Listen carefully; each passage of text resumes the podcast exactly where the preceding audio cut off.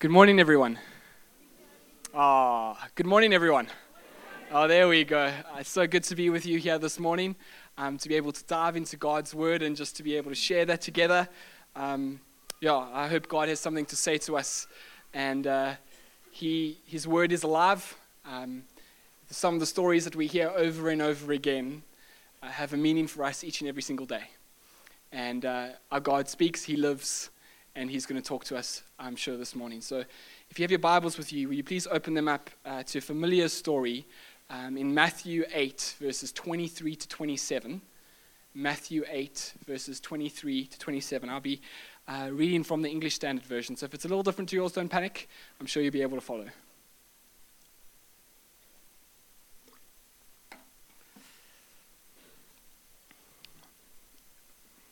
goes as follows And when he got into the boat, his disciples followed him. And behold, there arose a great storm on the sea, so that the boat was being swamped by the waves, but he was asleep. And they went and woke him, saying, Save us, Lord, we are perishing. And he said to them, Why are you afraid, O you of little faith? Then he arose and rebuked the winds and the sea, and there was a great calm. And the men marveled, saying, What sort of man is this, that even the winds and the sea obey him? Let us pray. Dear Lord, we are just blown away by the majesty of our God. As we were just singing praises to you, you are just a holy God who is awesome and great. And as we see in this passage that we've just read, we see that when you speak, something happens. A great uh, storm can turn into great peace. But Lord, when Joey speaks, none of that happens. So I pray, Lord, that you would move powerfully this morning, that you would speak, not me. That, Lord, we would hear from you coming away, being encouraged, challenged, equipped more, but most of all, Lord, knowing that we've met with you, met with Jesus, knowing Jesus a little better than we did when we walked in this morning. So I pray that you be gracious and merciful to us. This in Jesus' name. Amen. So the disciples and Jesus have just spent a busy, busy day uh, doing tons of different types of ministry. And uh, they climb into boats and they're going to cross over to the Sea of Galilee, across the Sea of Galilee, sorry. And uh, Jesus is so exhausted from working so hard that he jumps into the back of the boat, um, grabs a cushion, as Mark, the, the story in Mark says, and has a sleep. He's exhausted. He, he just goes straight to bed. And while they were there, um, and the disciples were getting, making sure they got across to the other side, a great storm arose. Now, this is pretty common um, in the day of Jesus and common in the Sea of Galilee. Storms would arise quite quickly and out of nowhere because the Sea of Galilee is about 600 feet below sea level. And so, when hot air rises, all the cold air or the other air from up in the valley would suddenly rush down the valley to fill up that space. So, you would go from um, having a calm, peaceful day on the, on the water to suddenly big waves, big storm would appear. But we see that this is a particularly big storm um, than normal storms uh, that would happen on the Sea of Galilee. And we see this for one of two reasons. One, the Bible says it was a great storm. But two, we see that um, the disciples on the boat, they were fishermen, a lot of them were, and would have been skilled at being able to go through storms like this before. This wouldn't have been their first rodeo. They would have been able to handle this um, in the past, but yet they find themselves in such a situation that their own skills, their own experience fails them in this, that to get to a point where they feel that they are going to die. And so they, out of complete desperation, run to the teacher that's at the back of the boat and they go and wake him up and say, Jesus, save us. We perishing. And Jesus, waking up from a nap, looks at them and says, Why are you so afraid? Are you of little faith? And as the account in Mark says, Jesus says, Peace, be still. And we see the wind and the waves and the sea rush to obey Jesus. And it goes from this great um, storm to a great peace. And the, the disciples step back, not having seen this before, not seeing this kind of Jesus, and they go, What sort of man is this that even this wind and the sea obey him? What sort of man is this that even the wind and the sea obey him? And this is the question that Matthew wants us to ask. This is the question that Matthew wants us to be able to answer ourselves, to ask this question and come to the, the, a conclusion on who is this Jesus. And we see that even Jesus finds this very important. We see it in his, um, in his statement that he makes to the disciples. He goes, Why are you so afraid, O you of little faith? Faith in what? Faith in who Jesus is. And when Jesus says here little faith, he's not necessarily talking about a quantity of faith as much as he's talking about a quality of faith. We see in Matthew 17, verse 20, that Jesus, when referring to faith as the size of a mustard seed, so it's not necessarily the size that matters as much as the, a certain kind of faith, a, a good quality of faith. That's what Jesus is worried about here. And on that, Jesus um, proposes something to us that Poor quality faith is easily driven out by fear. He says, Why are you so afraid, O little, uh, why are you so afraid, O you of little faith? That fear easily drives out poor quality faith. I mean, I guess the opposite can be true as well that a strong faith, a good quality faith, is one that is able to st- withstand and drive out fear rather than it being driven out. But we see in the story that the disciples do have a form of faith, right? They, they go and they go to Jesus. They run to him and they cry out for help to him. But we see that their faith isn't of good quality in their, in their uh, exclamation at the end, going, Man, what sort of man is this? Because they haven't quite understood who this Jesus is. But we can give the disciples a bit of leeway here, can't we? I mean, if we think of our own prayers, that we pray, we cry out to God for help. And our theology is one that we believe that God is a, a peer, uh, prayer hearing, prayer answering God. We believe that He is a God that can use all situations for His glory and for our own good. And yet, when we pray and God does come to the party and He does answer our prayers, we're like, whoa, man, I didn't know God could do that. Wow. Alyssa and I found ourselves in a similar situation to this uh, quite recently. Um, we, some of you might know, we were uh, up in Durban uh, during Easter period. I'd go visit Alyssa's family, and when we were there, we went to go visit friends and my cousins um, that were there. And we took my mother-in-law's car, and we headed down, and we were hijacked um, at gunpoint, and we had everything taken. We had my mother-in-law's car was gone. We had lost our possessions. We lost absolutely um, everything. Uh, fortunately, none of us were hurt. not even. I got like a little scratch on my back, but that's it. God is very good. Um, but on the way back, we had to now replace everything that we had lost. Um, uh, we had to get new phones, new watches, new all of that kind of stuff, and but particularly things that are really important: new drivers, um, new ID. Um, now that we've got ID cards, what do we do? We keep them in our wallet, right? But when we had ID books, we, we, didn't, we didn't carry those on us all the time. So I had my ID in my wallet, and that was taken. So I lost my ID. So we had to go sit in home affairs. We had to go do all of that kind of stuff all over again. Um, and that alone, just the temps for IDs and drivers, cost us about 1,500 Rand each. Not each, together, sorry. And so we thought, well, man, we got insurance, but we're not sure that the insurance covers this kind of stuff. Um, we were in Durban, we were driving my mother's law in uh, her car, so I, I, know our stuff was taken, but we're not too sure, so we got hold of our insurance. And they're like, well, you know, send through some stuff and we'll see what we can do. You know, and so not very hopeful at all. And we listen, I were praying, we're like, Lord, if we could just get a couple hundred bucks, man, that would be great. If we could pay for our drivers and our IDs and all that kind of stuff, like 1,500 Rand, we have hit the jackpot, Lord. Please, come on. And about three weeks later, we got an SMS from our insurance saying that they had covered it all. Absolutely all of it. And Alyssa and I stood back going, What sort of man is this? That even insurance companies listen to him.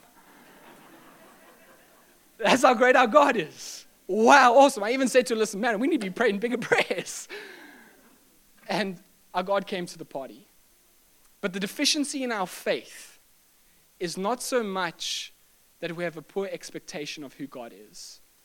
The deficiency in our faith is more that we don't quite understand who this God is. And as a result of not, not understanding who this God is, we have poor expectations of what he can do. Does that make sense?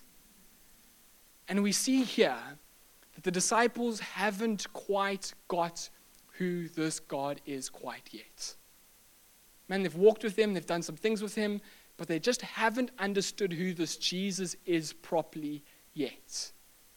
Because if they had, and if they were able to lay aside the traditions of the day and put those aside, if they were able to do that, then surely they would have come to the conclusion amongst and in that storm, on that boat with this Jesus, they would have known that this, uh, this Redeemer that has been sent from heaven to come and live among us so that he might die a shameful death for the sins of his people, and who would three days later rise again for his glory and for our benefit, would not have been snuffed out and drowned by a storm on Sea of Galilee, no matter how great it was. Surely, if they understood who this Jesus was, that he was the agent of creation who came to earth with a plan and purpose, then surely they would have known that that creation could never stop his plan. But they hadn't quite got that yet. They haven't understood who this Jesus was. And so, what's important for us to understand is that faith is most stable when it is centered on Jesus. Let me say that again. Faith is most stable when it is centered on who Jesus is. Faith urgently needs to know not so much what this Jesus will do, his action, not so much what promise that he has made for this or that situation, as much as it needs to know who Jesus is. I'll say that all again. One, once, one last time. Faith is most stable when it is centered on who Jesus is. Faith urgently needs to know, not so much what action this Jesus will take, not so much what promise he has made for this or that situation, as much as it needs to know who this Jesus is. Absolutely important for us. Who is this Jesus? But may I suggest to you that this, these disciples would have never known this aspect of who God is, of who this Jesus is, if they weren't in that boat that day in that storm? If they weren't in that storm, they would have never known this aspect of Jesus. And now that they were there, they were able to drive out the fear the next time they were caught in a storm. I promise you, the next time they were in a storm and it was big, they didn't even, they didn't even shout commands to each other to what to do. They said, Jesus, you got this, right? Because they now knew who he was. Alyssa and I, um, we've been married for uh, two years, uh, now just a bit, a little bit longer. Um, if you see her, you can give her a pat on the back. Um, and uh, when we first got married, um, I was an intern, so I was earning very little. And um, Alyssa worked in private practice as an OT, which sounds great, but being in private practice means you earn commission based. Um, and so it means when clients cancel on you at the last minute, when there's school holidays like now, OT is particularly taken out because no one wants to go and see them. Um, and so finances were pretty much every single month for us a big issue. And a bachelor Joey, one who before he got married, um, knew that God was his provider, but never really had to put it into practice. Because when I ran out of money, what did I do? I picked up the phone and said, Hey, Ma, how you doing? Haven't spoken to you in a while. Um, oh, by the way, I just happen to need. And, um, but now that I was married, I couldn't do that. And I remember the first couple of months, man, we, we, we oh, for first 18 months, before my salary increased and she got a stable job at a school, getting a set income every month, um, we struggled. We, we struggled financially. I, I remember the first one of first or second month we were in, we were sitting at our one little table that we had on an office chair and a wooden chair. That's all we owned. Um, and we were sitting down and we had to pray. Lord, we have no money and we have no food. I need you to come through for us. And as a new husband, this was hard. Pleading to God, come, please help. And it was the next day. I can't remember if I came home for sermon prep or I was, it was a weekend. I can't really remember the details. But I remember coming home, and as I was unlocking the door, our landlord came to us and said, Joe, I've just defrosted our whole deep freezer. We were going to eat all this meat, but we've got way too much. Do you want some steak? I took it calmly, went inside, put it down, and then cried like a girl. because God came to the party. And I tell you now that there are many, many instances of, of times where people have come and blessed us because we had prayed and God answered.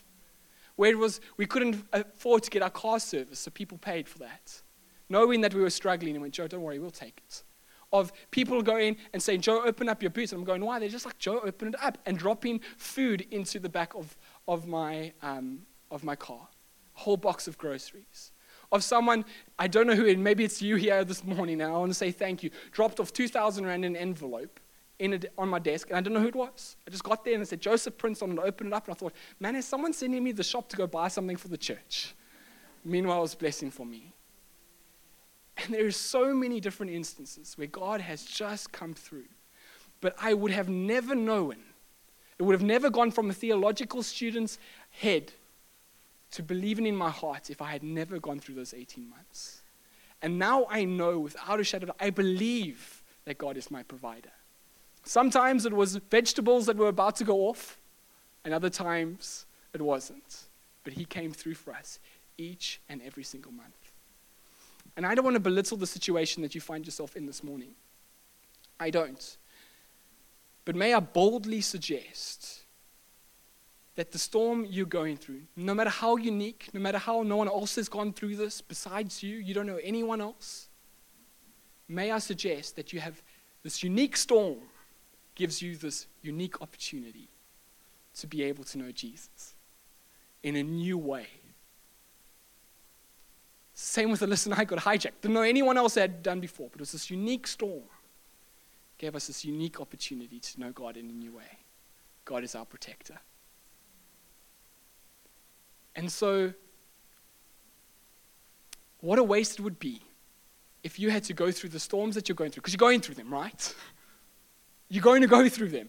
Life will bring storms along the way, but it's your choice whether or not to use it so that you might get to know this God more, that you might get to know this Jesus more, so that your firm, your faith might be a little bit more firmer, a little bit more stable. But to come out on the other side and not to know this Jesus more would be a waste a waste. And so there's this need for us to grow in our faith of Jesus, to grow in knowing who He is. And in order to do that, we need to seek Him more in times of trial, spend time in His Word, get to know Him.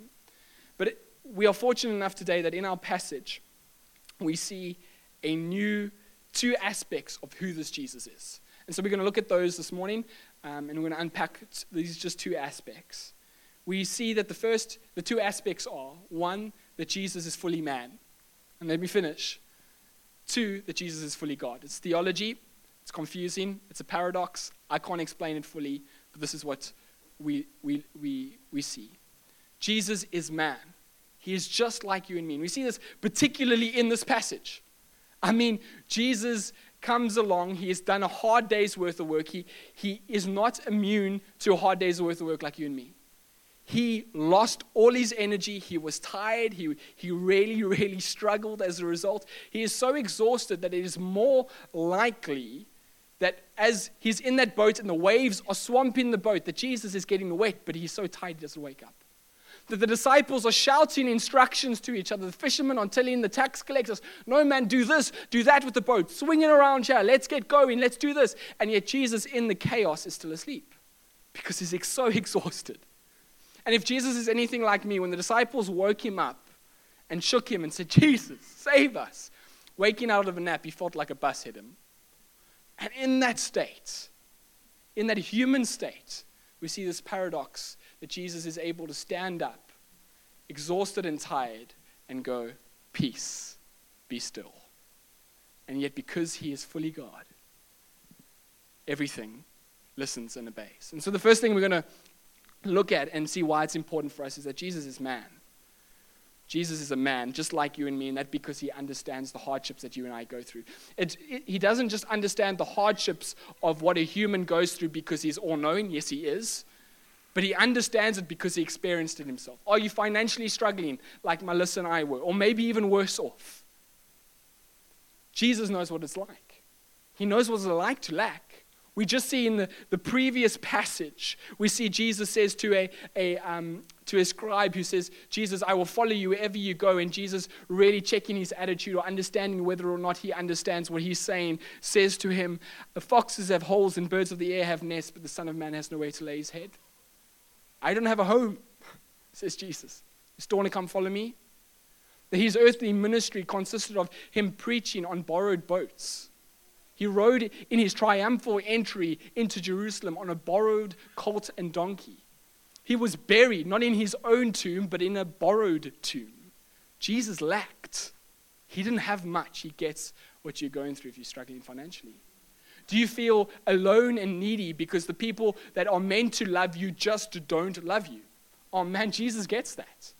He's the creator of the world who created all people, and yet when he arrived on earth, all people rejected him his very own people, the Israelites, who he called his people, who he had looked after for centuries on, uh, upon centuries, when they, he arrives as the Messiah, they don't recognize him, but they reject him.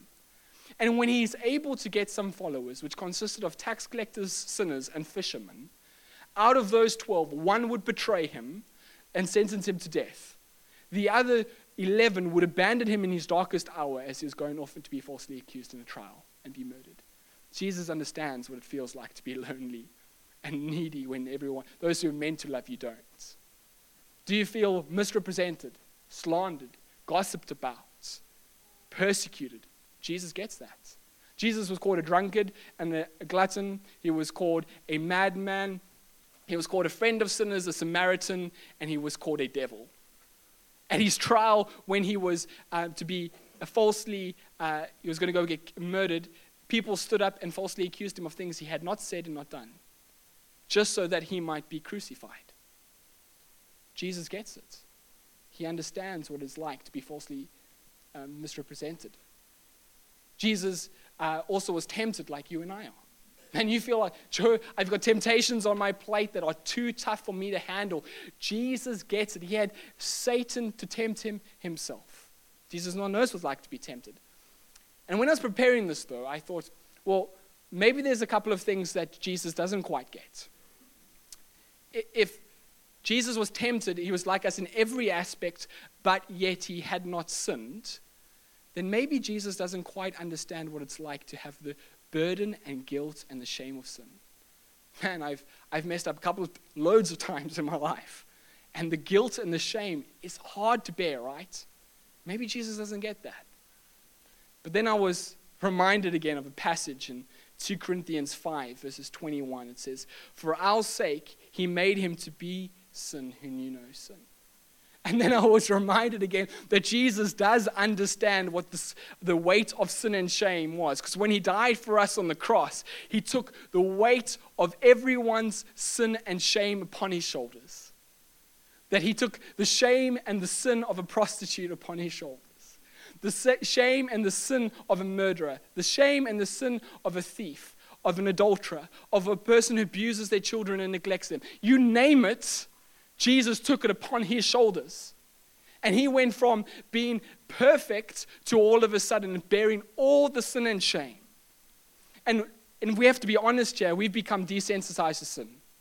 And yet, our own sin at times can be so much weight for us to bear that we just can't handle it and that is just one. And Jesus went from perfect to taking the sins of the world and the shame of the world upon his shoulders. Does Jesus get shame and sin? Yeah, he does. But you might even say to me this morning, but Joey, my sin, my shame is unique. Man, you don't get what I'm feeling at this moment. And you're right, I don't. But the beauty of the gospel and the beauty of Jesus' death is that he didn't just take, in general, the sins of the world, but he particularly took yours your sin, your shame became his own. And so, does he get what are you feeling? Yes, because there was a time when he took it upon himself and it became his himself. And he gets your hurt, he gets your pain, he gets the struggle that comes with that. And this is so important for us to understand that Jesus was like us in every respect. We see this in Hebrews 2, verses 17 and 18. It says, Therefore, he, Jesus had to become like his brothers in every respect, so that he might become a merciful and faithful high priest in the service of God, to make propitiation for the sins of his people. For because he himself has suffered when tempted, he is able to help those who are being tempted. Again, the writer of Hebrews goes on in Hebrews 4, verses 15 to 16. He says, For we do not have a high priest who is unable to sympathize with our weakness, but one in every respect has been tempted as we are, yet without sin. And here comes the command as a result of all of this. Let us then, with confidence, draw near to the throne of grace, that we might receive mercy and find grace to help in the time of need. Oh man, we've got an awesome God. This Jesus who understands and who's able to sympathize with us and able to get what hardships life has. This is the Jesus that we have. And if we get to know this Jesus, if we fix our eyes on this Jesus, our faith is firmed up, our faith is stirred because he gets what we're going through. But at the end of the day, it means absolutely nothing if Jesus is not God. Because it would be great that he gets what we're going through, but if he is not God, then he is unable to do anything about it.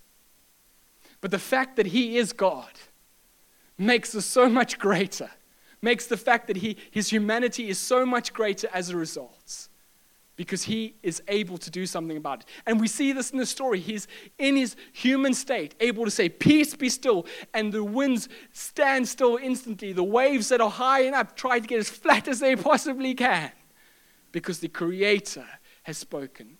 And we see in John um, 1, verses, uh, John 1, verse 3, it says this about Jesus. It talks about the power of Jesus, his Creator. Through him, all things were made Without him, nothing was, was made that has been made. Jehovah's Witnesses will te- teach you that Jesus was first created and then he created everything else. But I don't know how you can get that when you read this passage. Let's read again. Through him, all things were made. Nothing. Without him, nothing was made. What? Nothing. That includes you. Nothing was made that has been made. Jesus has always been, and he always will be. He is the creator. When he spoke, things came into being. When he said, Let there be light, there was light. When he commanded, things existed. That is power of our God. We see in, in Colossians 1, verse 17, it says that all things he holds together. That he holds everything together the moon, the stars, the solar system, as they rotate, as they move, He holds it and makes it put in place. The seasons change because He has allowed it to. Kingdoms rise and kingdoms fall because our God has the power to do so. And He allows that to happen. And we see in His earthly ministry that He had the ability to heal, that He had the ability to uh, make the lame walk, the blind see, the deaf hear. This is the power of our God. And if we take this into perspective, when we look at this Jesus, when we understand that this is our Jesus, the one who's able to sympathize with us, but also the one who's able to do it all, our faith is stirred up. Our faith becomes firm because he is able, church.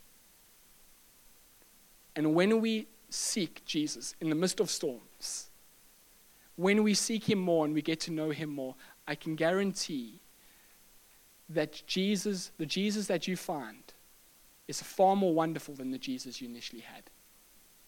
It's far more great than you initially thought. That there will be plenty of times in your life where you will stand back and go, man, is this really the God I serve? He could do that because we get to know him more and more and more and more. Faith urgently needs to know not so much what action Jesus will take, what promise he made for this or that situation, as much as it needs to know who this Jesus is. So we're going to pray, and we're going to close off. Um, we'll be up front here if you want any prayer. Some of you might be going, Joe, I'm going through some tough times, man. If you're wanting to pray, we can come and we can pray for you.